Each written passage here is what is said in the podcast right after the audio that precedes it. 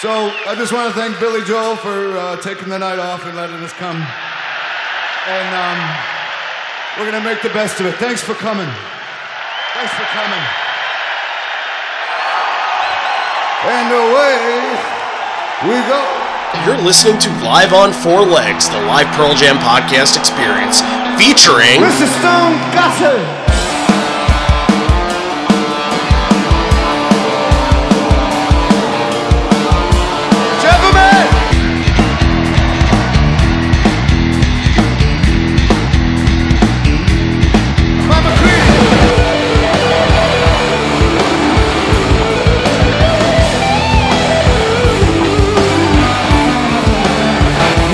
Fucking Cameron in the drum.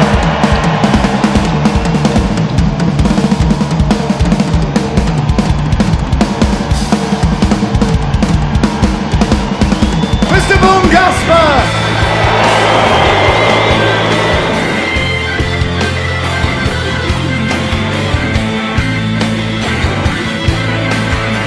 You can call me Al, you can call me Ed, you just, just fucking call me, why don't you?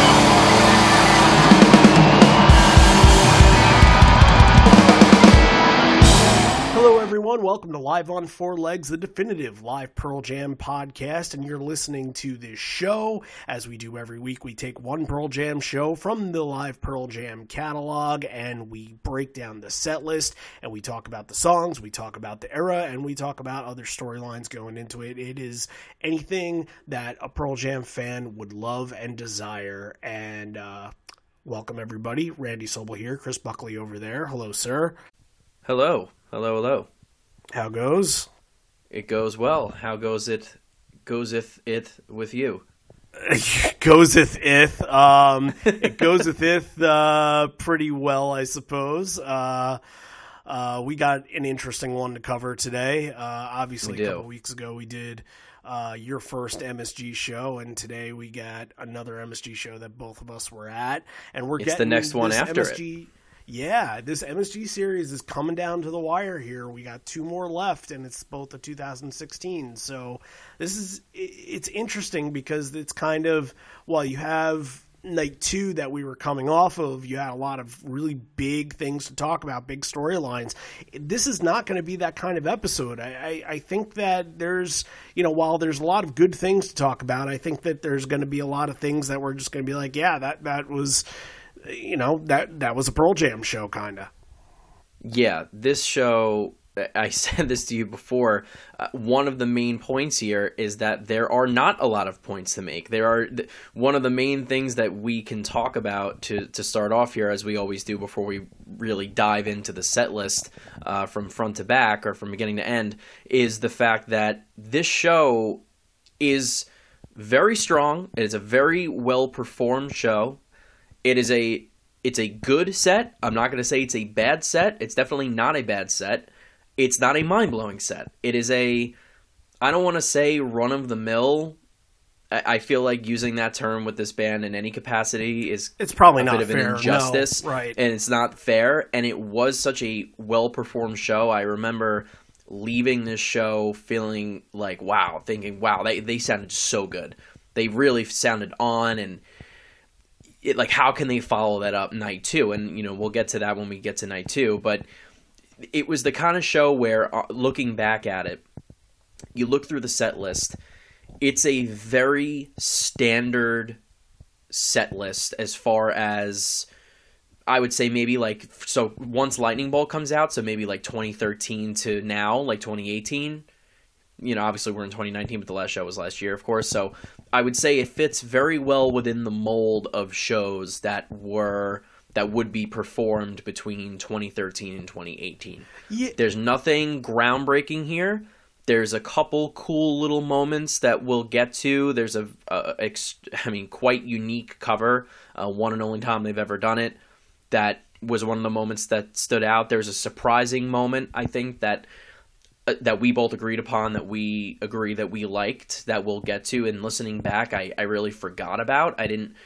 I, I, it had been qu- so long since I listened to this bootleg all the way through that I, it, when I stumbled across this song again, uh, it kind of reminded me. I was like, wow, that you know what? I, I don't remember that being as good as it was, but it was very good, and it was one of the overall few moments that I really would want to make a point about. And outside of that, it is a pretty basic set list. There's nothing mind blowing going on here, but again, the performance is solid, and it was a good show. It was a very good show for a set list that feels very much like they took the approach this night of, okay, yes, we're playing the Garden, so we want to be, you know, play a, pre- a, a pretty significant amount of time. This this show clocks in at I think two hours and fifty one minutes as far as the bootleg at least. Uh, so they play a, a it's a considerably long show, and there's a lot of hits. They repeat a lot of songs going into night two. So in that regard, they are really playing, I think, a lot for the standard fan. There's a lot of I think I think there's a certain mentality of okay, there's there's going to be people here that are you know, it's not a collector show if that makes sense. It's not a show for you know, for the serious collector. It's a very basic show to hit all of the bases, sprinkle a couple little fun things in there for the more, you know, the harder, long, you know, bigger fans. And um but there's no really nothing groundbreaking going on here in the show overall, but it's still good. That's that's what I'm trying to say. I, you know, I, I kind of am putting a damper on it, but I, am not trying to. I'm just well, my kind of laying laying it down here. Yeah, my thing is with this show is that I think 2016 had a lot of expectations going into it. Sure, you have a couple nights before you have Tenadelphia, and boy was that was that mind blowing, and just to see that like going, knowing that you got that a couple of days before you're getting the garden, you're like, oh shit, that's what they did in Philly. Imagine right, and Philly got that exactly. Right, what yeah. could they do for the garden? And you look at it, and it's really not fair to compare it because uh, the reason why they did ten in Philly was because they they raised the banner that said uh, ten consecutive sellouts in Philadelphia, so they had a reason to do it. But also, you had Greenville that year. Um, a, a week later, a week after MSG, you had Binaural in Toronto. You had stuff like like a couple of those other shows on that tour, there were some real deep, deep, deep cuts that were played, like Ghost and In the Moonlight in Tampa, and you know there were big things going on. So there were really high expectations going into New York, but also with high expectations and a big city, you you sort of there are newer fans that you do have to cater to in those aspects, and I think that this show is sort of a beginner level show. It has something if you're you know first couple shows in for a Pearl Jam fan, this is going to be perfect. This is going to be pretty good for you because you don't get stuff like Off He Goes and Footsteps every single show. But I was 15 shows deep at the time, and I had seen at least two new original songs at every single show, and this was the first show that I got no nothing new at all. Uh, besides yeah. aside from a Doobie Brothers cover I had seen every single thing that had been played that night. So it was a little disappointing on that end, and I'll talk about how much of a spoiled brat I was uh, as we go along the way. But before we get into all that, let's mention Patreon because we got to get that in early, of course. Uh, if you're listening to this on Wednesday, yesterday was Patrons Day, and we did a little thing for our Patreon subscribers. If you're a Patreon uh, uh subscriber and, and you haven't seen that, head on over there and uh, and check out what we we did because we made a bunch of announcements for 2020 and uh, some end of the year kind of announcement stuff. So there's some really good stuff there.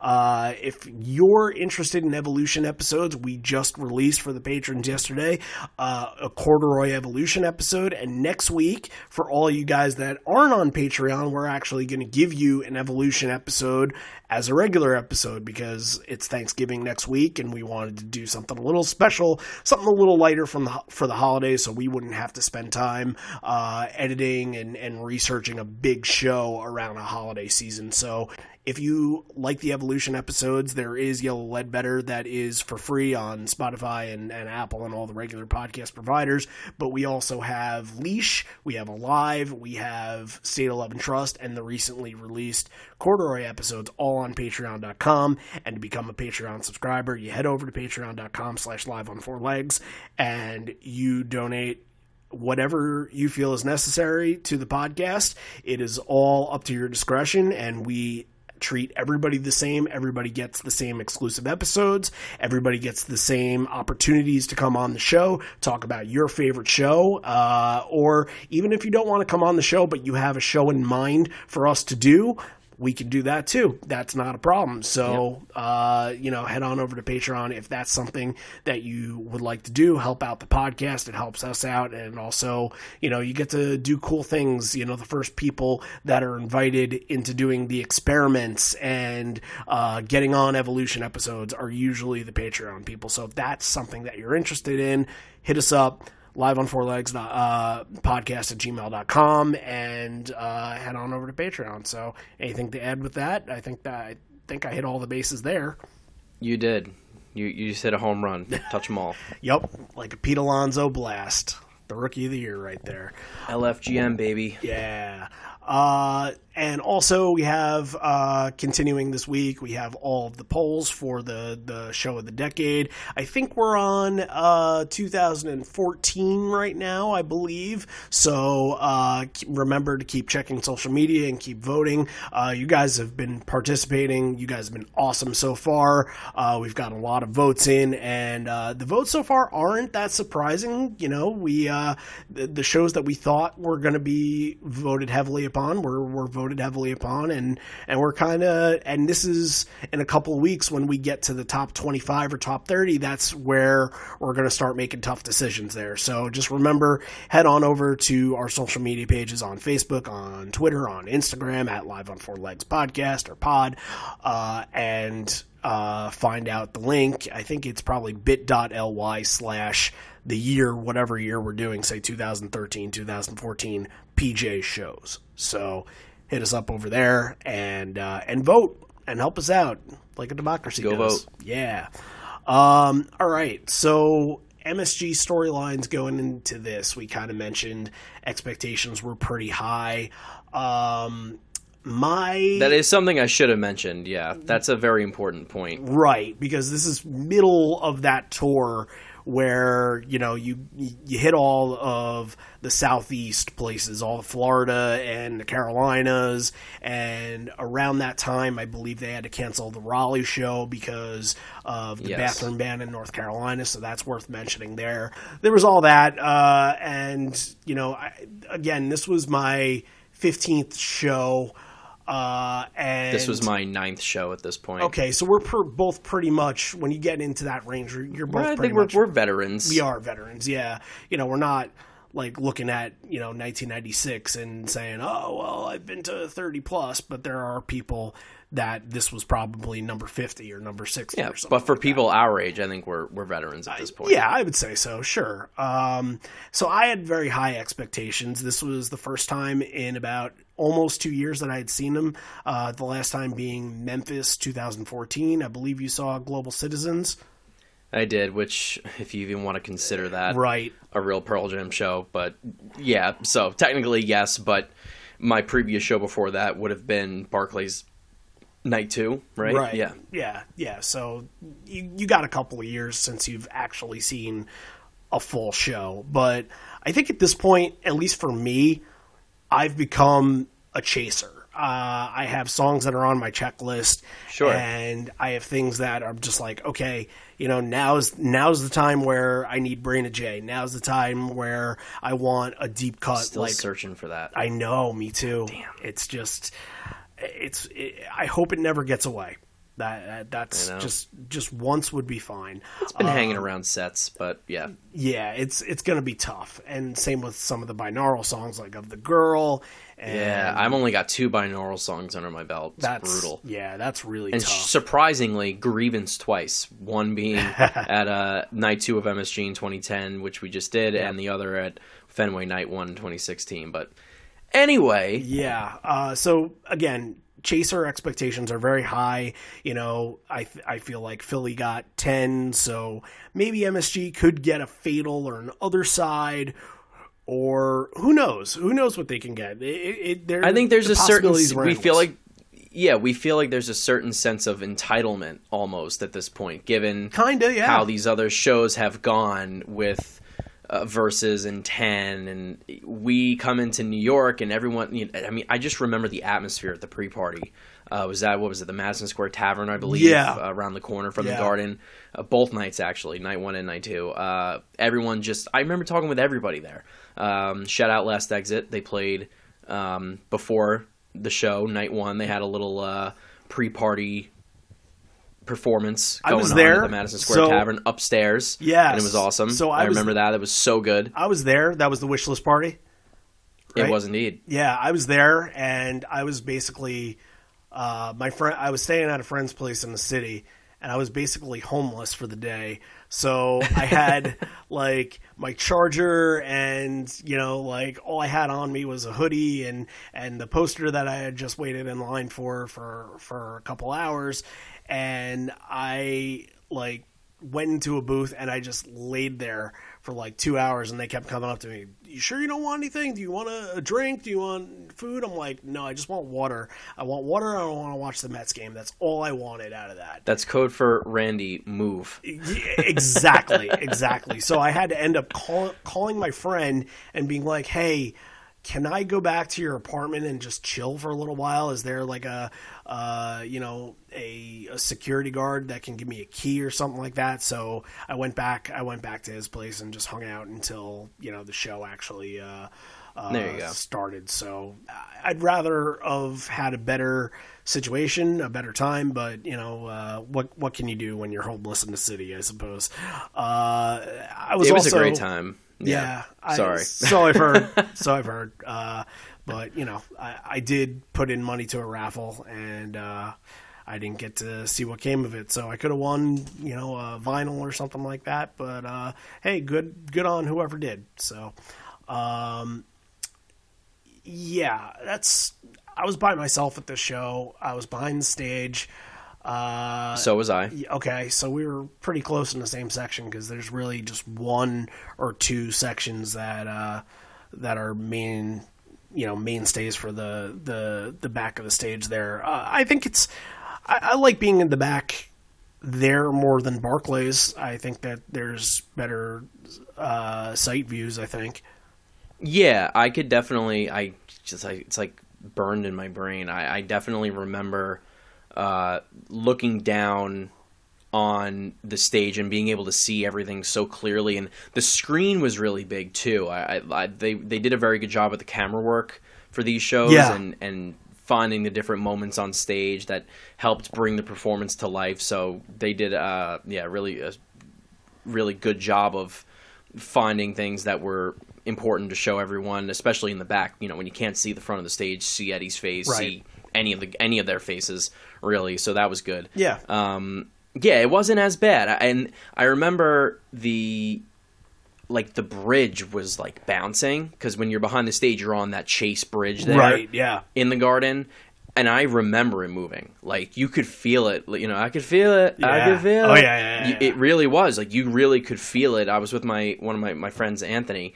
Um, we were sitting there, and I, I just remember like me and him like looking at each other the entire show. Really, like all these great moments because it was. He hasn't been to like a ton of show PJ shows, but he is a big fan. He knows a lot of the music and everything. So it wasn't like he was a first timer or needed to be explained like which song was which, etc. So Right. but all these songs that he wanted to see and that I knew obviously so we just kept looking at each other and was you know I think that really enhanced a lot of the experience especially for a show at this point like we've said was not a deep cuts collector kind of a show you got a lot of these moments where it's like you're just there I, I you really for me I know you know you're saying you're there by yourself you're you're like chasing a lot of the songs and Yeah, everything, it's and tougher when so you're by I. yourself. Yeah. Yeah, it's definitely you know you, you don't have as many people or there's not someone right next to you to kind of bask in the moment and, and enjoy it as much as you know you would with someone else. But I guess that was what I was experiencing, and it was nice, and just to be able to to share the moment with with a, you know a friend and and to go through that, and it was really the kind of show where I think you just come to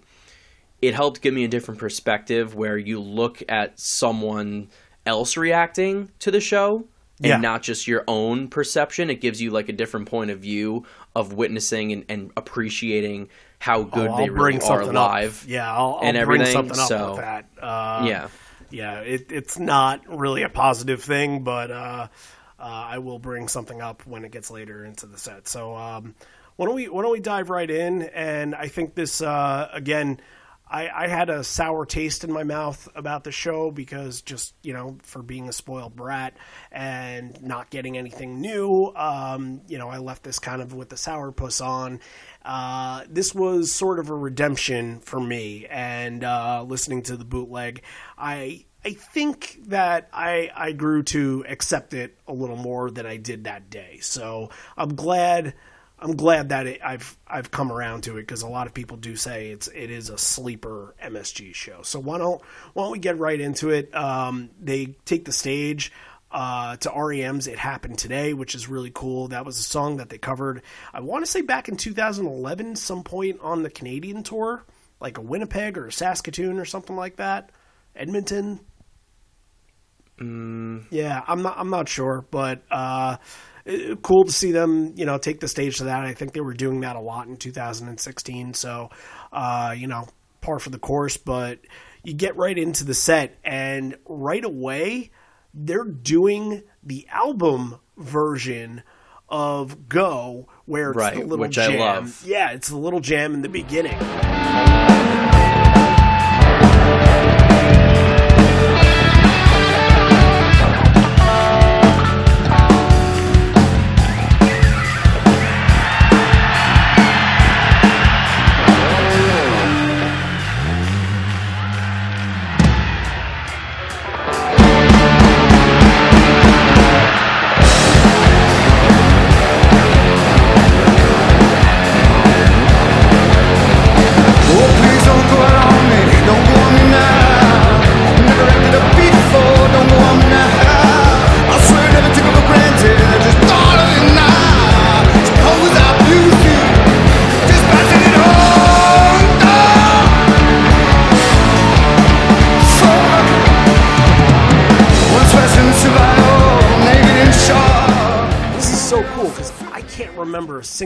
Time where they did that, and I, I haven't listened to Greenville in a while, so I don't know if they actually did that in Greenville uh, when they actually did verses. But I'm thinking to myself at this point, I'm like, oh, if they're if they're if they're doing this, maybe we're getting Vs., or maybe we're getting something special like that. You know, I, I, again, spoiled brat territory there.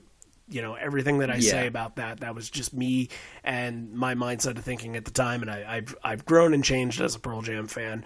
Uh, but man, this was a I, yeah, I love that. show. Yeah, I'll just yeah, I love it. I love it, love it, love it that they did this. It's it's so short, and I mean the big picture. It's like okay, who cares? But it was cool because you never uh, you you don't hear them do that. You know what I mean? No, it's usually you never the, just the banana, exactly. You get the, and, the, you know, the, the the quiet little cymbal into the opening riff, and it was it was a very it was a unique way to start because I love the song "Go" in general, and to begin it in this way to get that full album experience and everything, it was just so cool. It was very it it, it was a great way to kick to kick things off. If you're gonna go the high energy route, you know you're not going the long road release wash route. You're gonna go Sure. the go out the go route or you know something faster. Uh, this was a, a very cool way to break into things. Yeah, it was this was great. And that should be mentioned for most of the shows on this tour.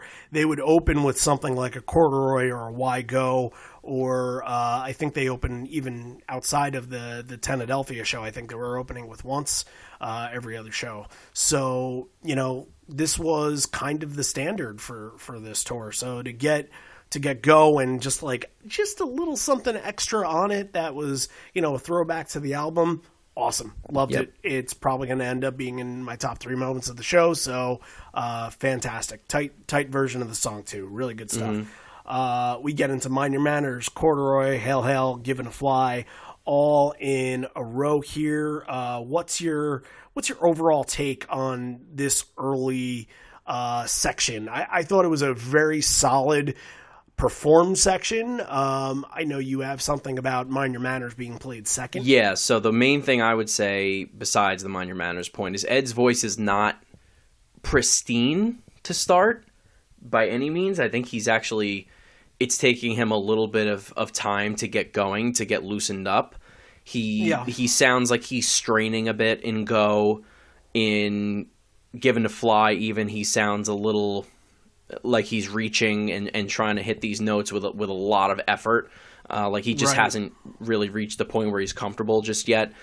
He's also not worrying about it too much, though. I think he's just kind of he's soaking in the energy and Sure. soaking in the atmosphere. That you know, if if he's kind of having a down night, he's not barred down by it. He's not thinking about it at all. That's my take. it, Definitely, yeah. And I think there is a certain, you know, I know these guys have played every, you know, any any place imaginable, and they've played for, you know, all these different crowds for the last thirty years. But the, you know, you're playing the Garden. I think there's a sense of like, okay, a little little nerves. You know, there could be some nerves there. You, you're coming out a Yeah. little a little tight and and wanting to to to, to loosen up a little bit, and, it, and you're a little, you know, shaky to start. I get it. I get it. You know, they're human. So that could be part of it too. Um, but yeah, Mind Your Manners in the two hole here, not a fan. Not a fan. The transition from Go into Mind Your Manners is, I, I, I just, I'm just not a fan of it. I would much rather it be third, like flip flop, make it go corduroy Mind Your Manners, or just pull it out, just take it out, and I think I would have been okay Even push it later in the set. Hail, hail, mind your manners, sure, sure, because that's eh, a good transition into Given to Fly there. Yeah, yeah. Or how about you know t- play Go Corduroy Hail Hail, take a quick break. He does his little spiel, and then you break into Mind Your Manners. Sure, Like that I can okay. take. I just it, it, it's when you hear it. I, I don't know how to. I don't really know how else to describe it to my ear. Listening back Is to it this, too common? Is, is it is it part of they the- play Mind Your Manners second all the time at this point. They were playing Mind Your Manners Right. second like every single show. almost every single show? it's so yeah, almost every single you show. know i don't want to sound like that guy but it's so basic you know like Right. I, I don't know i is I, that I don't is it more of that or is it more of performance based? um the performance is okay uh, he uh, does it, i'm trying to remember what the scream like the i judge a lot of mind your manners performances on his scream at the end Right. because if he hits that it, it kind of was a pretty seals it for me i think one. it was a pretty good one so that that kind of makes up for it but big picture, if we're going to be nitpicky here, and, and, and I think this is a perfect show where we can be a, a little nitpicky as far as set placement because there is Which is nothing. my favorite thing to do. Sure, and there is because, like I said, there is nothing overly unique about this show. Um, that would be one of that's one of my biggest uh, criticisms of the show in the set as far as set placement. I would not have put this here. Like I said, even if you want to put it like later in this first set, like in the middle of the first set, I don't care. I just don't like the transition and put plopping it right between go hail hail given to fly, you know, or go go corduroy hail hail given to fly. It just doesn't doesn't mesh. Doesn't mesh for Yeah. me to my ear. I, I yeah, I, I I care to agree with you. Um, I think putting it after Hail Hail would have been cool. Uh, I'm fine with that, but um, you know, going to Corduroy would have been amazing, and I think that um, I always mention on the show that Corduroy is your holy shit, I'm at a Pearl Jam moment. Uh, I I kind of broke down uh, at that moment. I do remember he, just hearing Corduroy. I got so excited that I started just I, I started getting emotional, and and that was the moment where I really felt like, wow, it's been so long since I fucking saw them, and had that have it happen, uh, you know, 2020 perhaps, uh, it's probably going to happen again when I hear Corduroy third or fourth or whenever they play it. Uh, that's probably going to be the moment I realize, holy shit, I haven't been here since fucking Boston of 2018. yeah, and So, correct me if I'm wrong. He does uh, call back to the "I can feel it." Yep. you know, let me feel it kind of a, of line toward the end of the breakdown in corduroy going into the last, uh, you know, the solo there. Much Right. like you know, obviously for just to throw it out there, MSG May twenty first, twenty ten, MSG two, the show that we just did, uh, one of the most famous MSG moments, uh, probably for the band. So that was cool. Here's the th- here's another thing that about this show.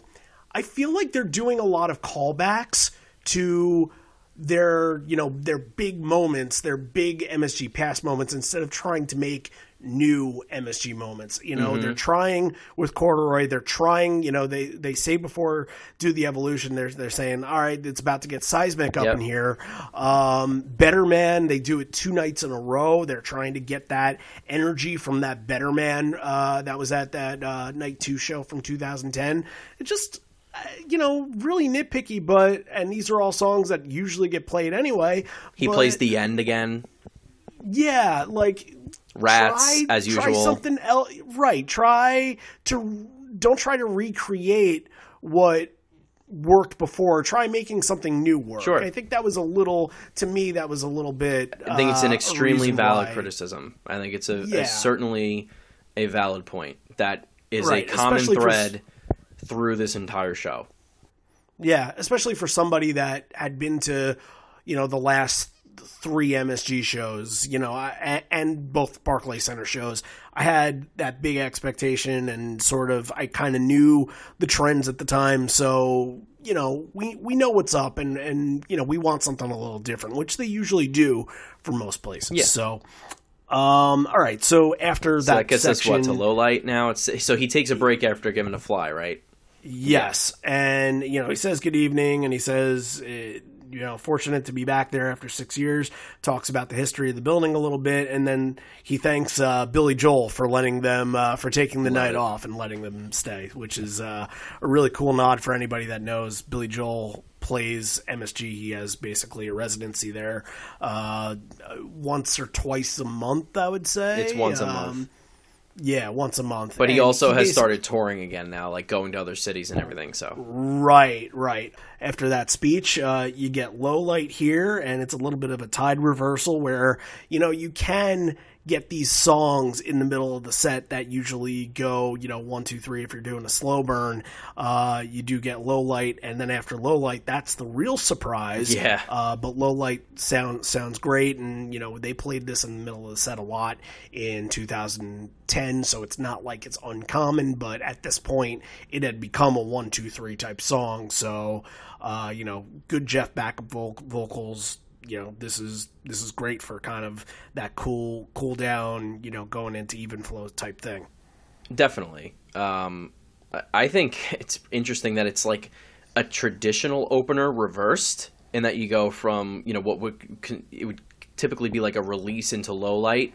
It becomes low Right. light into release here, where they play release in the Right. seven hole, and then that goes into even flow. So that's weird, interesting. It was v- very interesting. This one goes out to Jen and Tim tonight. Jen and Tim. It's your mom.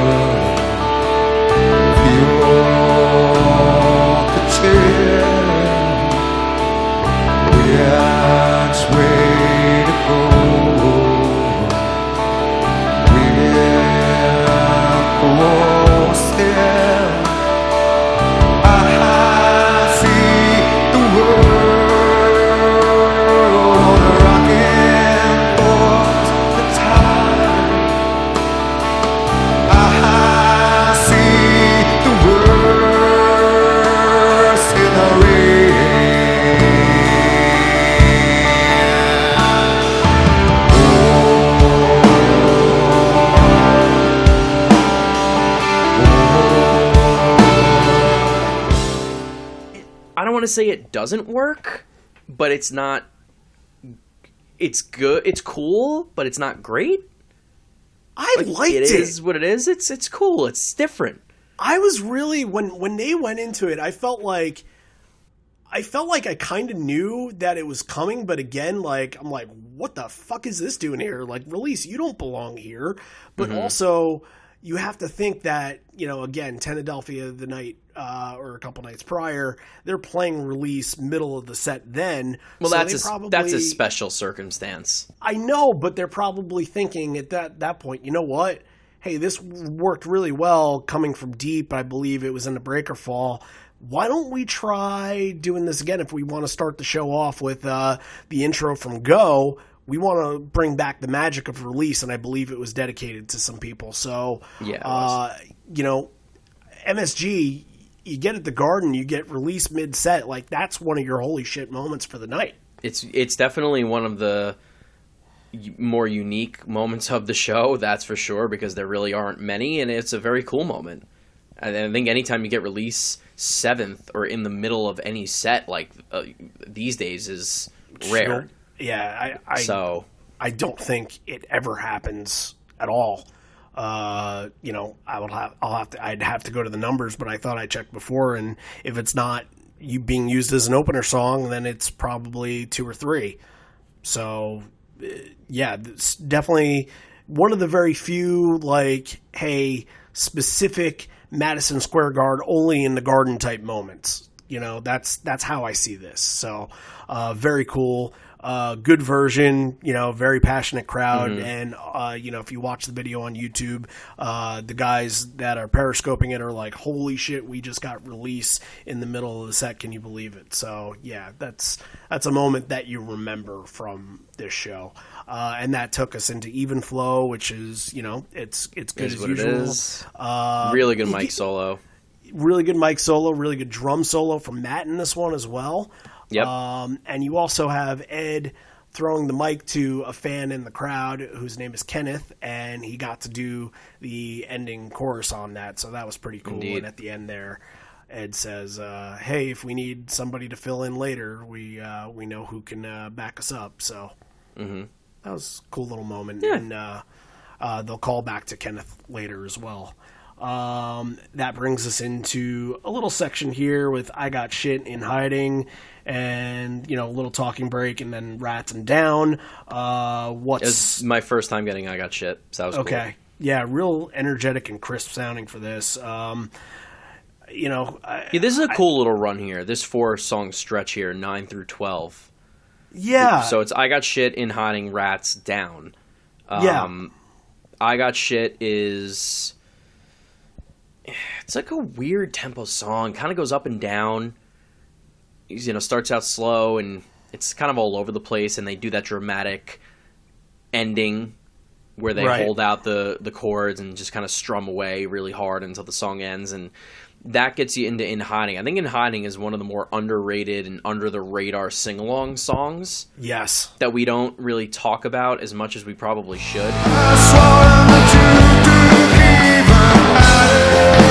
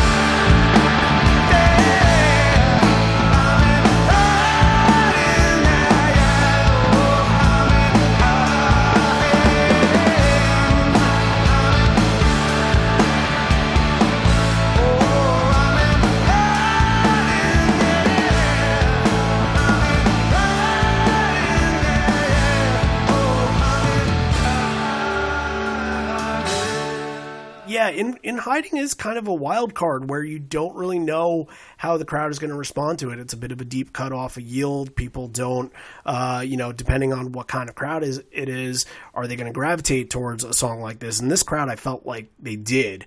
Uh, Oh, I feel like sure. there was really good crowd participation there. So um, I'm happy to get that. I, and you know, I think the only real thing there with this section, you know, uh, Rats was dedicated to Dustin Hoffman, who was in the crowd, which I didn't realize. so that was kind of cool. I did. Uh, as he says, Enrique Rizzo or whatever his Yeah. uh, character name from Midnight Cowboy. Midnight. Cowboy, yeah, right? Um, and of course, obligatory rats that they yeah. have to Just do. it's just become a New York staple for the band. yep, It's just Um, something they they just have to play. It seems like every time they come here, so that was cool. Yep, uh, and I, that's something I, I, I've grown to, at this point. I've grown to expect it. I, I know that they're going to do rats at one of these two shows, And I like rats anyway, so I have no problem with it. So. I had absolutely no problem with it, especially knowing how rare it is uh, outside of these. Um, but but down was like the one thing on this show that I'm thinking like, okay, if they do a lost dog, I've been seeing down a real lot in the past Yeah. couple of times uh, that I went, and I want something like sad. I want something, if not more rare, just something that I hadn't seen before, and it feels like Down is the common song of all the Lost Dogs. So it was, you know, in this setting where I'm, you know, thinking about it and really thinking about wanting to chase and and thinking about what I should be getting Then it's to, a to fill my card. Yeah, exactly. But as Sure. far as performance wise, you know, I don't really have anything performance wise about any of I these mean, songs. Ed forgets the lyrics throughout the show. I mean, Yeah, it's become more and more common just in general. But in this show in particular, he's pretty forgetful. That's actually something we probably should mention. He, I mean, he misses a lot of lines throughout Right. the show. Um, yeah, I, I agree with you. I, Down is a song that I enjoy. I do like it. I love the little like reggae ska part at the end. Na, na, Yep. na, na, na, na. Love that. Very cool. Um, I wish I they would do the intro for it though. I wish they would do that na na na na na na na na na but they never Yeah. do it live. Yeah, yeah, just one of those things that you know Right. things change when you translate from the studio to live. But Of course. uh, just to put it in perspective, I I- you know we've been to a lot of the same shows. Uh, this was the ni- uh, 88th time that it was played live. Um, they've now played it 97, so they've played it nine more times after this show. And this was only 2016, so it has become growingly, you know, more and more common since it was released in what 02, you know, 03, whatever. Um, and we've seen it two more times after that. So I've seen it four times total now. This was the second of four. Uh, Okay, I think I've seen it six or seven, if I'm yeah, not so- mistaken. but just goes to show you it's it, it's common. And they had already played it on the tour. It was played on April 9th. So Mm-hmm. I would have liked it's- sad. It's in the mix. Yeah, a- absolutely. Absolutely. Just give me, something, a little give me different. something new. Right? I need they something played. different. They played. Uh, they played down. I believe the first night of MSG in 2010, and I think they played down at one of the barclay Center shows. They, I mean, they did. must have They if played at night got it. two. Yeah, so just just know just know that. Just I think the band needs to understand that sometimes, and I think they do. They think they do a really good job of it, but also it's kind of they go by feel and what they're feeling and what they feel feel like the crowd is feeling, you know. And uh, uh, you know, for all of the serious collectors like we were, down is not necessarily the one that we're we're clamoring for at this point. But again, we're different. I feel like both of us are different fans now than we were back then. So uh, things may be different had it been 2019. So Things were Um, different then, Randy. All is different. all is now. different now. Motherfucker. Tried to explain somehow. somehow. I hope this works somehow. Uh, this is a this is a cool moment here. Uh, you get this little intro, uh, "Dangerous Business." Um, this is a song written by Paul Williams, who is the same guy who wrote uh, like a bunch of Carpenter songs and the Rainbow Connection. Uh, and I believe this was a song that was used in a movie, and I don't remember the name to the movie. So if uh, if It's somebody another movie starring Dustin Hoffman. Oh, okay, okay, okay. All right, there's the connection. That's awesome. It says this song from the much maligned film. Uh, oh, maybe it's Ro- uh, Ishtar. It says that Yeah, it's the it- song from the much maligned film Ishtar, starring Warren Beatty and Dustin Hoffman as two hapless singer songwriters who, in the Hope Crosby style, find themselves soon on the road to Morocco. The believably bad songs were written by songwriter Paul Williams. There you go. Huh. All right, there, and that's uh, the intro for Wishlist.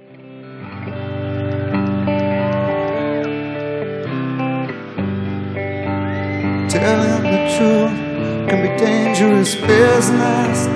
Honest and popular don't go hand in hand. If you admit that you can play the accordion, no one will hire you in a rock and roll band.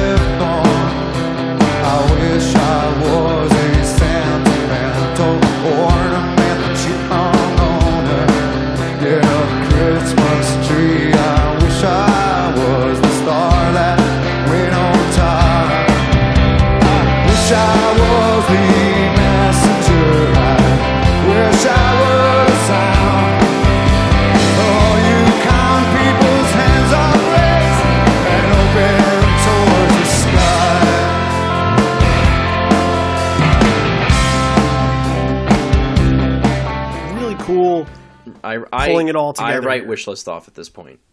See, here's the thing. When I hear it live, I'm like, I, I don't really want to hear it when I'm there live, and that's how I'm thinking at this point. But when I hear it back on a bootleg, I'm like, wow, this is a damn good live song, and I should appreciate it a lot more. It is. It, listen, it's a good song. I like the It's ending not one of my where they favorites at kind all. of. No, it's I, it's not one of my favorites, but I like it. But I like it better when it's slow. It's just too fast, man. It's See, too this is fast. one I don't like slow. This is one I don't like slow. No, it's it's I think slow is really boring for this song. Ugh, I would take the studio version over the live version these days every single uh, time. Every single uh, time. not for this one. agree, for disagree. Yeah, I just yeah, that's I can't. I can't. It's too fast. Just, sorry. And he messes up the words again. It's it's just not. It's not good. I'm sorry. right. It- it- I'll leave look, this one.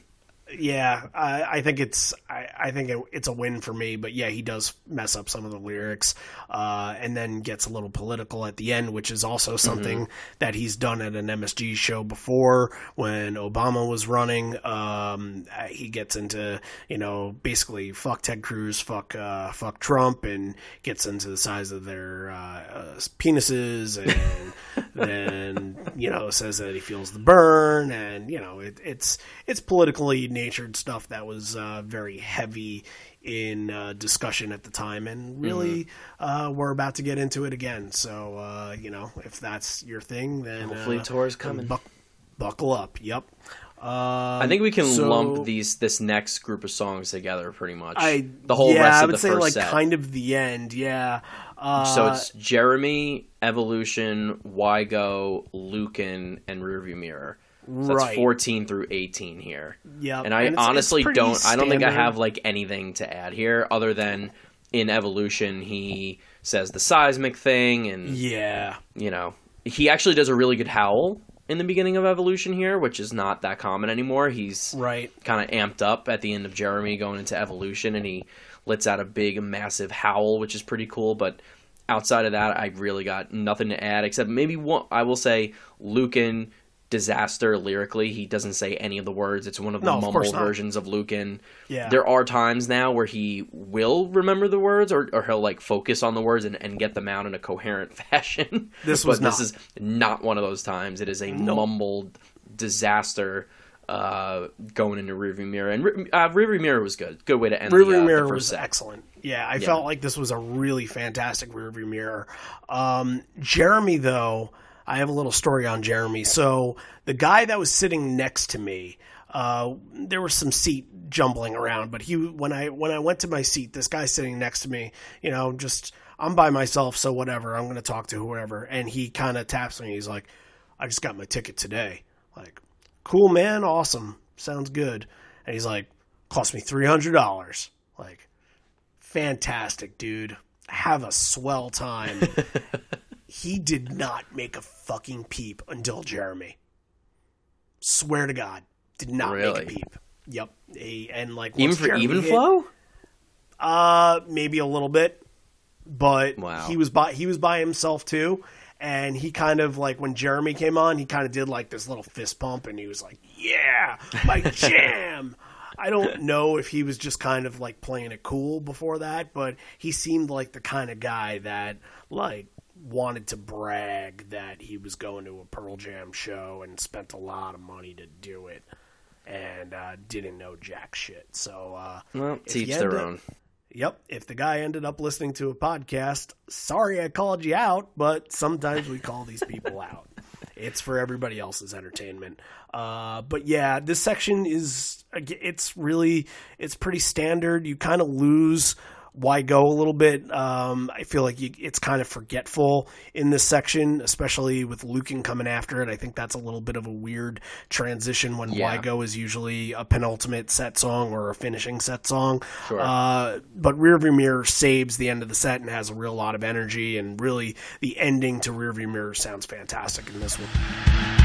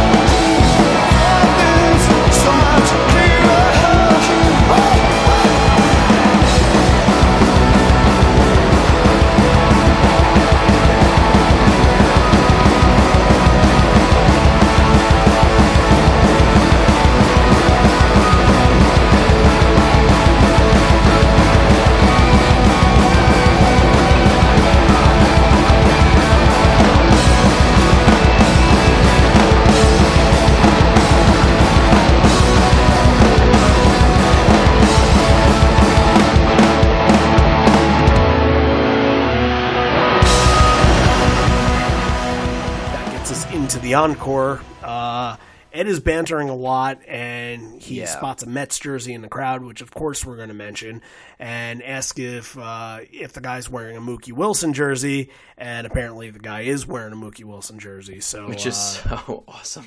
I know that that I love that this. he The had Met fan of say me is Mookie like, oh, Eddie talking about say- the Mets and Mookie Wilson in New York. It's like, oh, just love you know, it. you know, it's it's funny because he talks so much about the Cubs and he talks about the Mariners sometimes, and then sometimes there are other teams that you know, like maybe the Padres or something like that. But the Bulls and the Bears and oh, he talks about the Red Sox a ton too. I Red think that's like his American League team outside of the Mariners. But he's never really talked about the Mets. I just I would love to sit there, have a conversation with him about what he thinks about the Mets and like what players he likes from the Mets because I feel I feel like that's a conversation he'd he'd love to have, you know? yeah. I mean, I think he's just a baseball fan in general. I'm sure he. That's knows, what I'm saying, yeah. he knows the superstars and he knows all these guys and everything. He follows along. He knows what he's talking about. And he also followed along as a kid too, so Definitely. you I know. mean, he references all these old players all the time. You know, especially the Wrigley shows and everything. It's awesome. yeah, his favorite uh Jose Cardenal, his favorite uh Indeed. Cub of all time. Yeah. Afro. Yep, exactly. Yeah, pretty pretty cool that he always brings up like you know the the blue collar guys that he likes. So you know that's just a little baseball banter for uh you know off season that we don't really get to see baseball stuff happening right now. So uh let's go Mets. Um, we start off the encore here with the end. Uh, has kind of an open mic night feel to it. It definitely feel- does. It, that's a Yeah, very good way of putting it. And I'm, I was about to say I don't know how to describe how this song, like the vibe of this performance, but that is the perfect way to uh, sum up how he performs this song. And Right, and it's also the crowd too. You can hear like kind of the crowd talking. You know, in the YouTube version at least, you can hear the crowd kind of talking uh, amongst themselves during it. So it, it's kind of like he's just playing in a crowded bar. Yeah, and the end is a song that I think, and I, I think I said this in the uh, the MSG two show for 2010 when we did it. It's one of those songs that I, I think is so underappreciated. It is such a beautiful song, lyrically and musically, that is so it just flies under the radar. I mean, this is like a masterpiece for Eddie to me. I think that not a lot of people really think about rounding out Backspacer, not the most popular album in their discography by any means. The mo- one of the slowest songs they've ever written outside of maybe um, around the bend or something, you know, like an Yeah. off he goes, which we'll get to in a moment. Um, It's a really emotional song and is a really beautiful song. It is a bit depressing, and he even says that he's like, "All right, you know, we have a lot of high energy. We got to throw a downer in there. We might as well throw it in there now." Yeah. So, so he gets that in there, but performance wise, yeah, it's very raw. You know, he he's like it's just him and his guitar He's so loose with it. sitting sitting in a bar playing it in the corner for a small group of people, which is cool. To, to I think there's a verse where he comes in a little later, a little early on, or he repeats like a no, verse or something no. like that. so was- he he starts playing the second verse, but he's not singing it. right His okay. vocals come in late on the second verse. That's That's what, what it was. Yeah. and okay. it's um it is the the ability to channel that kind of energy like you're playing it in a small club to a couple of different people to the Mm-hmm. garden is so cool which then um, unless you have something else to add on the end leads us right into the most No. pleasant surprise probably of the Yeah. entire show which I agree. we- we were both there for the live premiere of this song Yeah. Mm-hmm. at Wrigley in 2013. Um, so along with Lightning Bolt, Future Days makes its debut in 2013, and we get it here. Um, it w- has only been played 16 times ever. Was it really that few? now? Jeez. And this was the last time they've played it. They have not played it since this night. So this was 16 out of 16. Um, it was actually the third. So for us, I think it would be the same. We've seen it three times, and this was, of course, the third out of the three times.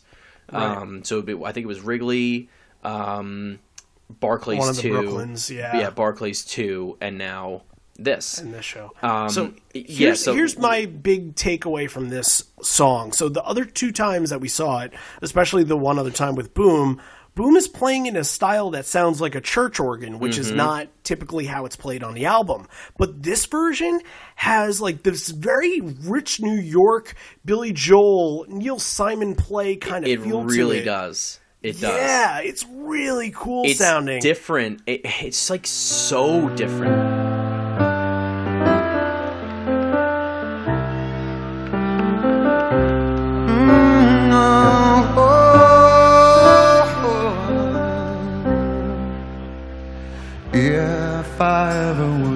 Lose you, I'd surely lose myself.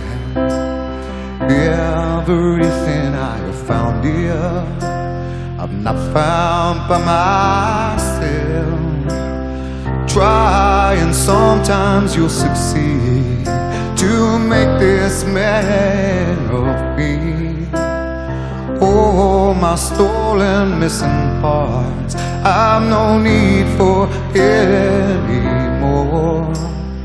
I believe, and I believe, cause I can see our future days, days of you and me.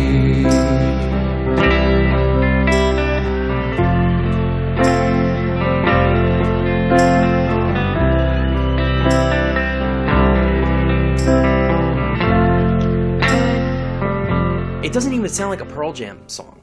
No, it honestly, doesn't. it sounds like a cover. The way it's played, And- you know when you listen to the album, Matt's doing a couple things on that too. That, Yes. uh, it's a different rhythm the- to it as he- well. yep, yep. The drum style is it's like jazzy. It's just so it's really good. I mean, this really, is a really yeah. underrated. Really, like one of the best moments of the entire show. And I can't believe we're saying that about Future Days, but it's true. I know, It's really Not- true. Not Because- either of our favorite songs. but- Definitely not. But when you play the way that they, that it's played on the album, and it's like the standard run of the mill version, it does not stand out. It's kind of No. boring. It's sappy. It's And you're he even says he goes, "I wrote this for my," you know, he's like, "I wrote this for my wife." Like, okay, that's fine. I don't have no, I have no problem with that. I don't need to hear that live every time, which they don't play that often, obviously. But when you, get play like this, also ending album songs uh, back to back. and, and I said this to you. These songs are like cousins, you know, or Yeah. like brothers or sisters, Pretty whatever, much. whatever you want to call Yeah. it. They're they're like they're related. Um, they round out the albums, back to back albums, and they're both like sentimental, kind yeah. of sappy, emotional songs. right. And I love the end. I I I like the end a lot more than Future Days, but I would take Future Days a lot more often at shows They if they played it like like this. this. Absolutely. Definitely. I mean, it's Yeah. it's it's good stuff. some more stuff in this encore here. This is really where I become a spoiled brat. And I'm thinking to myself, I'm like, ah, I've seen the end, I've seen Future Days a bunch. And then I get off he goes and footsteps. And these are two of my top five favorite songs. So this is how much of a brat I am. I'm thinking to myself, this is the rare songs that we're getting tonight. This is it. I got I got nothing there's nothing else everything else that's going to happen tonight is going to be pretty common. And I, this is where my mood goes from like pretty happy in the first set like that you know we got a, a good performance but now i'm just like eh, you know even two of the songs that i absolutely cherish the most I, i'm just like no give me give me something like a man of the hour that i haven't heard before i'm being really really selfish at this point Yeah. Um. I listen. I, I I I did not have the same perspective as you on this night, and we've mentioned that. So, from your point of view, I get it. I especially if, you know if you've seen these songs, it's it's you know and you want to try to be a little bratty about it. I I Yeah. I get it. I don't. I'm not saying I would be, but I get where you're coming from. But Right. for me, in this moment, I had never seen Off He Goes. So this is my personal debut for Off He Goes. So that was cool. th- that's fair And Footsteps is awesome. One of my favorite songs. Absolutely love it. As soon as that harmonica kicks in, it like gives you chills every time. It was Yeah. so good. Such a good performance. They nail it. Um, yeah, I'm not so I saying was that I didn't. Yeah, I'm not saying that I. No, I know you're not saying that the perfor- You're not saying the performance was bad. You're just saying No, uh, literally like the song mindset. selection. Yeah. Yeah, from my mindset at the time, and it's not even like I go into this looking at it in a different perspective. That you know, on a bootleg, I'm like, off he goes in footsteps. This is fantastic. Mm-hmm. But uh, you know, from the time, all I can think of was just like I wanted something that I didn't get, and I was being selfish. so you're ready for your your like game changing moment, mind blowing Exactly. moment here. Something that's going to make the show oh, holy memorable shit. and be like, oh my god, this is actually happening moment right now. I got it. I, I like understand. Brooklyn, Brooklyn Night One, the only, you know, it was pretty standard. I, I kind of compare these two shows together, but that had Oceans and Sleight of Oceans, Hand. yep. Like, really songs I, I hadn't seen before or since. So you know those were big moments for me. So here's here's what I would like to pose to the audience. Uh, write in to live on four legs podcast at gmail.com if you've had kind of your moment like where you know you're you know 10 to 15 shows in and you get to a show and you're like man they're just not they're not playing anything new for me, and this is kind of a buzzkill, even though this is a good show. Uh, if you had that moment, tell us your story. Want to hear it? And I think you know a good percentage of fans would probably say that you know they they are chasers. Uh, self-admitted chasers, and that you know maybe they have been to a show where they were expecting more and they didn't quite get it. So if you had that moment, let us know what show it was. Let us know what your experience was. Live on Four Legs Podcast at gmail.com. We'd always love to hear from you. If you have anything else from this show or other shows that we've covered in the past that you'd like to talk about, send us a line and we'd be happy to talk to you. So, um, continuing on with the encore, this was, I was just incredibly jaded and such a jerk at this point. I, I I called my shot and I said right after Footsteps, I'm like, they'll probably do Chloe Dancer Crown of Thorns. I said to the guy next to me who I started talking to a little bit, who said the same thing that he thought that Sad was a better choice than Down. Uh, and I'm like, Chloe Crown here and because that was another one that I had been seeing a real lot around this ding, time. Ding, and, ding, Yeah, exactly. And I'm like, fuck, I ruined it for myself. Uh, you know, I liked it. yeah, I look, I, I see I see this one a lot, so I, I guess to me again, like, yeah, it's a rare song in the grand scheme. Well, I don't think you've seen it, it since then.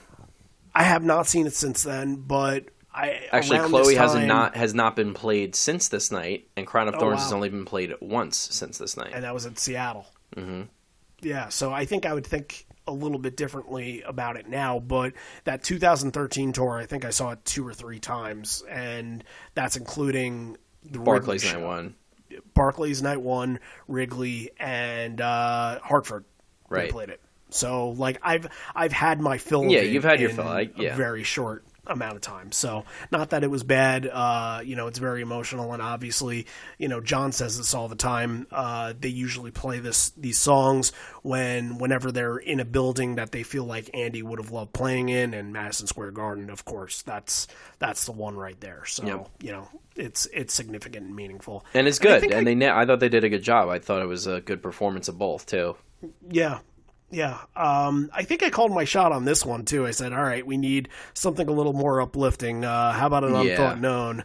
And it, again, it is kind of predictable, and I'm being a little bit of a brat here, of course, but um, you know, it, it's good. It's a good decision, and I think the predictability of it is not a bad thing. It's just you, you look at all these sets and you kind of uh, figure out routine sometimes, even within all of the changes that they make night in night out you kind of can see where where the ebbs and flows are going to be. And un, unthought known while it might be predictable it, it, works really well here. So you know i think this is another one where the lyrics were just he he says he sings the swallowed whole line i think two or three times. So mm-hmm it's a you know it's not his best performance on it, but it's not a terrible per- performance by any standard. It's a song that I don't know. I enjoy it. It's fine.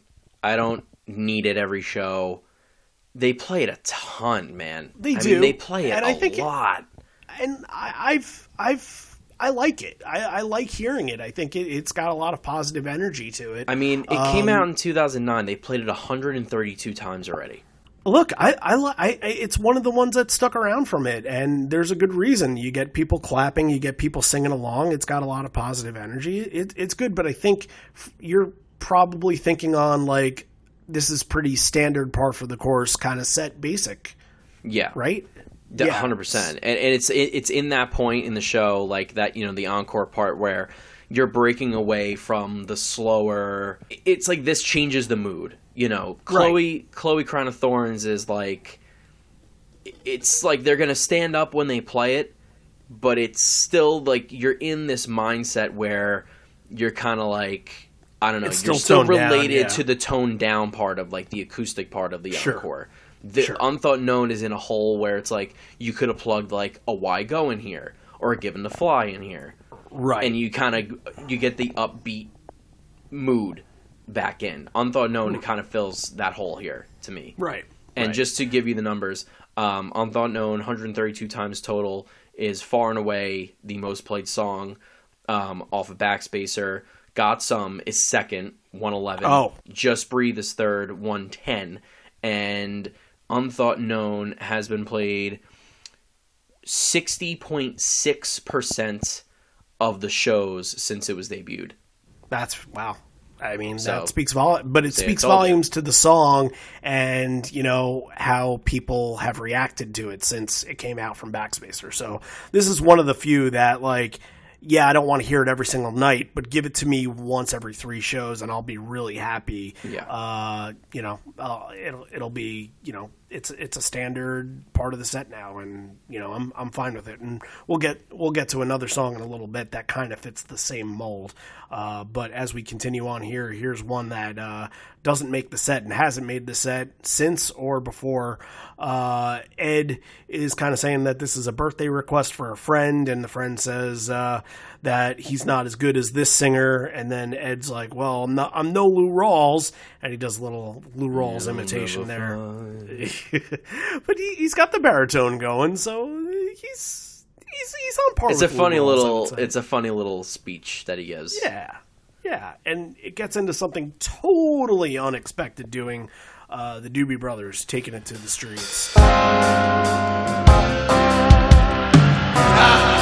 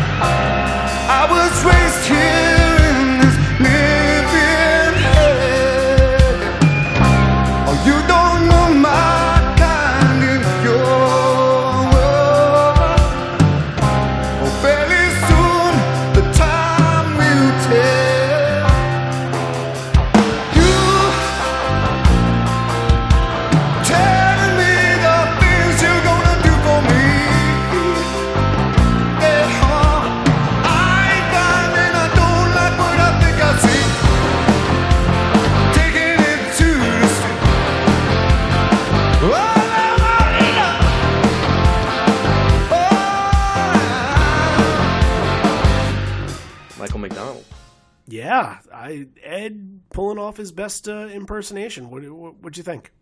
It's good. I like it a lot. I remember my friend really loved it. He's like, "Wait," he's like, "They're playing the Doobie Brothers." He was like, "What?" I was like, "Yeah, I can't believe it either. Like this is I've never seen this before." Um, and yeah, I mean, you said it. We've never seen it since, and I don't think we'll ever see it again. OTO. this was a, a one time only thing, and uh, it was it was cool. They, they, I mean, they only played like what, like a minute forty five, two minutes of it. not very long. It's like yeah. a verse, chorus, verse, chorus. Like you get like two verses Right. and two choruses, and then that's it. Um, Right. But I think what's more notable is the transition. Oh, the you transition go from is taking great. it to the streets into whipping.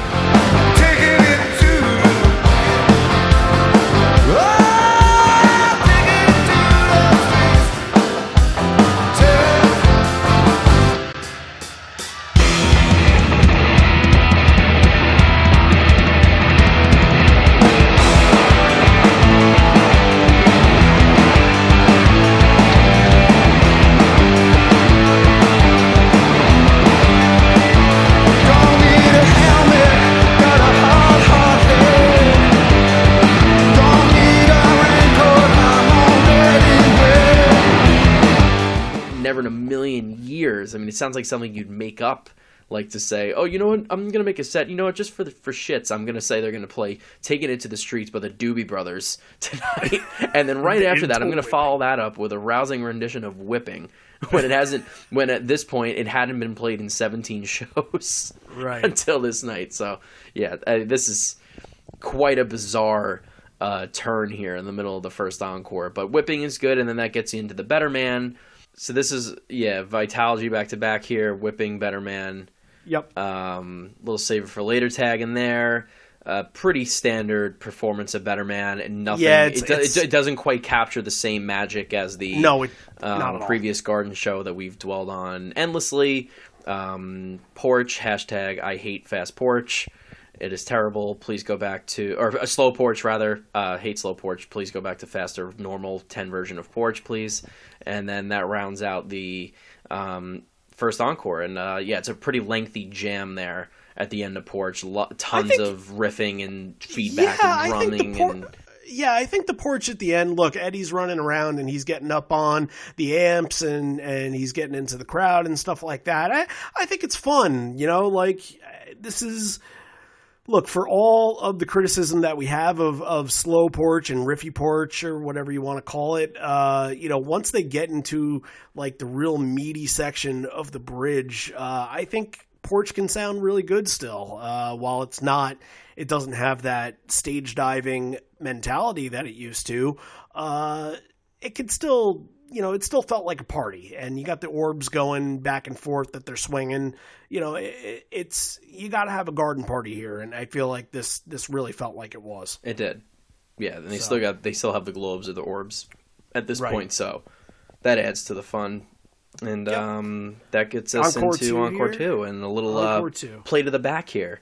yeah um elderly elderly woman uh i got i got nothing really on elderly woman i, I got nothing on a lot of these encore 2 songs i think they're Yeah, really this is- it's a very standard choice I'll make two points here. Uh, two quick points. One being that in Elderly Woman, th- the modern version versions of Elderly Woman, Ed does the um, the part toward the end of the song. The uh, way our hearts and th-, he you know goes high in that last Mm-hmm. line there. Every time now when he can, nails it here.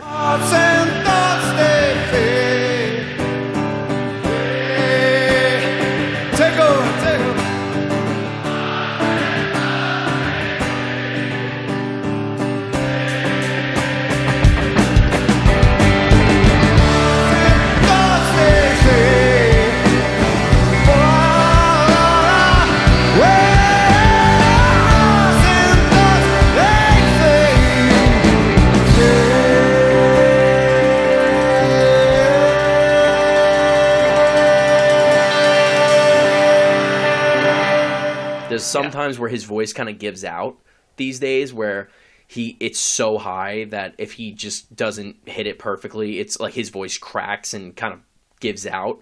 Not here, so that was good. He hits it Yeah. like solidly, right in tune, right in key. It's perfect.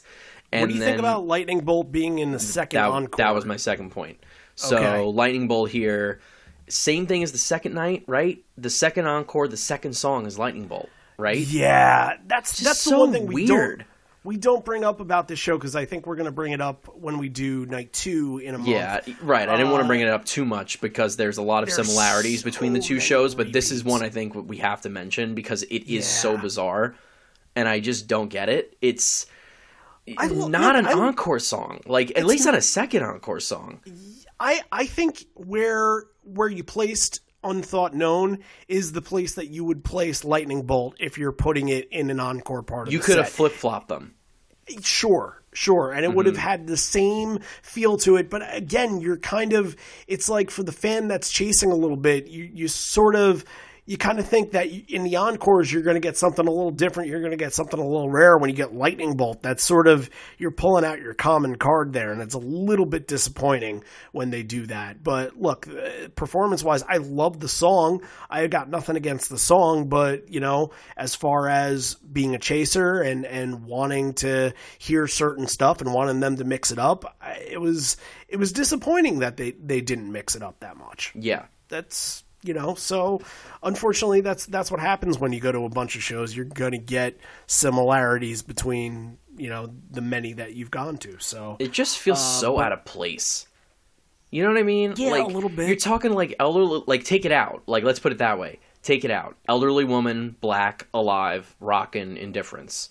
Like doesn't that just sound better why would to you, you go on paper? from sing along to very upbeat to kind of slow sing along it's just all and over the finish place. up. It's Yeah, just it all kin- over the place. Like you can get away is. with black and alive back back to back. sure Like I have no problem with that. I think that's Two a really good classics. combo. Like it's fine. But Yeah. like you throw lightning bolt before it, and then you just had the sing along with elderly elderly woman. It just uh, Ed was a little off with the the set placement in this one. yeah But um, yeah, I don't really have anything to add for the rest of the show. Um, no look it's cool getting indifference. is- You know, only it was only the second time I had indifference at this point. We, you know, the other one was to close out Barclays Night One, so that was cool. Uh, Right. Free World's fine. Black was really good. Free World, Mike Free World had a really good energy to it. Yeah, um, just Mike. I mean, absolutely destroys Black at the end. Yeah. I mean, just oh, he goes in like insane. Like great example of a good Black solo for for Mike there at the end. I mean, just like out of this world. This really, also really this version of Black. I feel like you know, sometimes where you get kind of like deeper emotional blacks. This was very, you know, come on, come on, everybody, let's sing along Mm-hmm. with us instead of like let's let's focus on a mood. Yep. Um, Yep. I, I think I like black when it's a little bit more emotional. Yeah. When it has, you know, like when they're tapping into something sort of deep. Uh, this one was just like let's play it and let's have everybody sing along, which is okay, which is fine, but Yeah. it doesn't stand out from the pack Totally get your as point. much. Hun- Hundred percent. Yeah. So, and the rest of the set, it's you know, it, it's your bread, bread and butter, Standard, uh, very alive, standard. alive, free world, uh, lights go up in uh, indifference, and Really know, good I- I crowd was very- singing actually on Indifference. It's fantastic crowd. Yeah. the crowd was great all night. I got nothing against the crowd at all. Uh, and Rockin' in the Free World had just a ton of energy to it. Uh, you know, it's just again, how many times are you going to see Rockin' in the Free World before, uh, you know, you see something else that's a little less common than that. You know, like even a Sonic Reducer or something else in that spot would have been would have been cool. But that's again, you're, you're we're being picky on things that usually are very common, so it's it's really not a big deal. But um, that's that's the show. Uh, top three. Let's let's do our top three. What do you got? It's a good question. I don't know. Like the art, I'll, I'm just gonna name them. I mean, the the go feedback in the beginning is is such a cool, unique moment that I think I feel like I have to mention it because it it, it really caught me off guard when it happened, and I really love it. Listening back to it every time I I come across that version, I feel like I just gotta listen to it. Um, Future Days has got to be in there. I Yeah. feel like I got to put Future Days in there. I feel like I'm I'm I, I'd be remiss if I didn't put it in there. Uh, that would be a second one, and man, I don't know. It's just like it is such a hit-filled show, and such a, a standard, basic show that nothing really like stands out as much to me. Um, I mean, taking it to the streets was cool. I mean, it's like something Yeah, really different. You're never going to see that yeah. again. So I guess Right. that maybe. Yeah, that, that's. I mean, that's I, I feel I feel weird that I'm struggling this hard to try to get three moments. You know, But a lot of what we talked about today was stuff kind of Is how there are not a lot of technical. moments. Yeah. it was very technical. so I guess I got to stretch a little bit here. I mean, getting I got shit for the first time that was good. You know, honorable mention. Yeah, So uh, I think for me, I have Go and Future Days is absolutely two two of the top, and then probably number three. I think it would be Go number one, Future Days number two, and then three for me. Uh, I really like Dangerous Business into into Wishlist. I think that was that was a really fun, good moment, and I I I personally liked Wishlist from this show. So uh, that's that's what I say. Now uh, let's uh, let's Stickman? rate the thing. Yeah, how many? This is going to be a really tough one. I've been thinking about it. I don't know. Uh, I feel like I I don't know what you come up with. I, I feel like I kind of have to like view the two shows as a tandem because it's like you go to the shows back to back, you know, night one and night two, and it's like you can't help but like relate them to each other.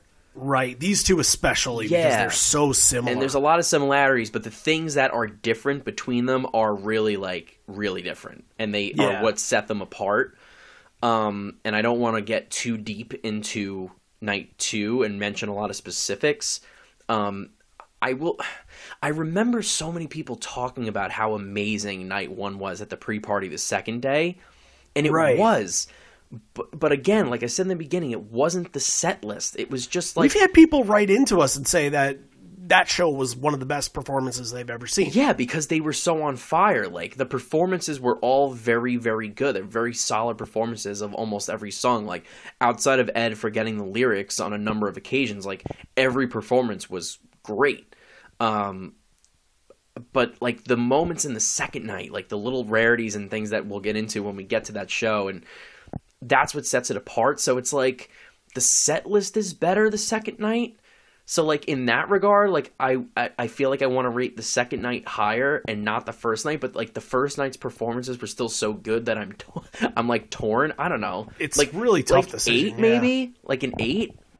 Okay, that's I think I feel like that's a fair assessment because it's like they're the fact that you don't have any of these mind blowing MSG, mid tour moments based on all the other things that were happening in the previous shows. It's like that is a it's a pretty big downer. Like I feel like you know you're really let down in that regard, and Yeah. you know you've harped on that and how be, you were being a brat and everything. But, Pretty much. You know, I think as a chaser and if you're looking at it as like a rarity collector show, you're going to be disappointed. But if you look at it from a what is like it's like I said to you before, it's like if this was a festival show but longer. Yeah. You know, it's like they're playing a lot of songs that you'd get at a festival with a couple little cool unique things thrown in Right. and it's a little more still- fleshed out and and like all the performances are awesome. I think so I think like an eight, that eight to an eight and a half I think is fair. yeah, I- somewhere I, in that I feel, range. I feel like we've said before with other shows, especially in 2016. Like we said, uh, maybe it was the Tampa one that I said this about. I'm like, you could take this set list and performance and put it in Madison Square Garden, you wouldn't know the difference. And I would say that this is the opposite. I think that you can put this show in Tampa, and this would be a really good Tampa show, but it's not necessarily an amazing garden show Right. in my you know that, that that's just in my opinion but um you know half of me wants to give it the spoiled brat rating which is kind of low and the other half wants to give it the very solid bootleg uh re-listen rating which is which is better.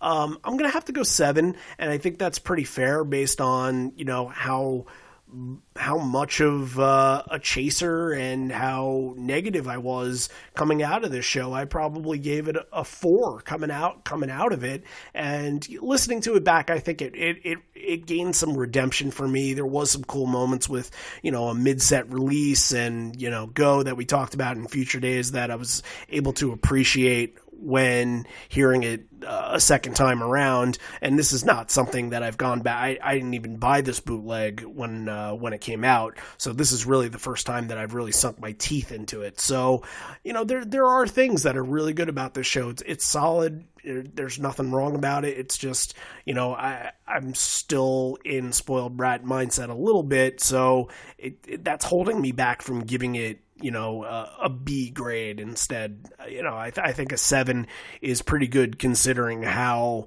uh, negative I've I've mentioned that I was while I was in the stands at the show. So The only thing that I would add is it's the kind of show, and I feel like I, a lot of the shows that I've done, you know, on the podcast, or at least the ones that I've been to, it was the kind of show where when you experience it in real time, like when you're there, it was a lot more enjoyable and a lot better than when you listen back to it. yeah, I think we had that last you know week what I with, mean? with London. You know, That- like you're standing there and you're like enjoying the moment. You're in the moment, and like you're surrounded by people that are loving it, and it, it's like it really you were like engulfed in in this in the energy and everything, and like you listen back to it, and it's like it's just it's just good. Yeah, It's you just want something else. okay. It's nothing that is going to draw me back to listening to this bootleg at any time soon. But it's like No. if I had it on shuffle, like all of my songs, and like something from this performance came up, like one of these moments we've talked about, I would definitely want to listen to it. If that yeah, makes sense. eh, you can you can pick certain performances from this show. That's the same thing we said about the London show from last week. Uh, you, you can pick certain performances and say like this was really good, this was really fantastic. As far as listening to it as a full bootleg, As a whole, yeah. yeah. And I think that you know we kind of have to do this on the show because what you know we can direct you to the bootleg or the YouTube versions, but we can't say, hey, you know, it's not a Broadway show. Like, hey, go see this live. You know, it's Mm-hmm. not it's not that so you can't get the, that set list or that moment back so Sure. uh, you know that's that's pretty much where we stand with it and uh, you know I, I think it had a little bit redemption for me but uh, again you know it's not one that's going to be raising the roof or I'm not going to try to listen to it anytime soon. So, uh, all right, let's clean up here. And uh, again, mention on Patreon that we had a bunch of announcements yesterday uh, within mentioning uh, the, the Patrons Day. We mentioned some things that we're going to be doing in 2020. So, if that's something that you're interested in, head on over to our Patreon account at patreon.com slash live on four legs. Remember to vote. Remember to vote for our uh, show of the decade. Uh, I believe 2013 or 2014 is probably out right now, so you're going to want to vote and vote for your favorite shows on that. Uh, that's all we have for you for today. Uh, again, go vote. And uh, anything else? No, I'm all see set. Buckley's band Um, whenever they play. Yeah, Remora. like if you want, like us on uh, Facebook, R E M O R A, or shoot us a message or me a message, the show a message, whatever. I'll uh, share you the Spotify link if you want to listen. Our debut EP, Basement Tapes, is out now There you go. On Spotify. Hit it up. Head on over. Uh, all right. This may be the end. We're here, but not for much longer. And although we may be parting ways, I miss you already, and I miss you always for Randy and Buckley. And the penultimate MSG show. We got one more left in the full year of doing 10 MSG shows. Can you believe that we got through them all? No. Is kind of amazing. Yeah. Uh, so we'll get to one final one in December, the night two show from this past year, uh, 2016. And, uh, you know, that is it for this show. So we will be back next week. See you then. Later.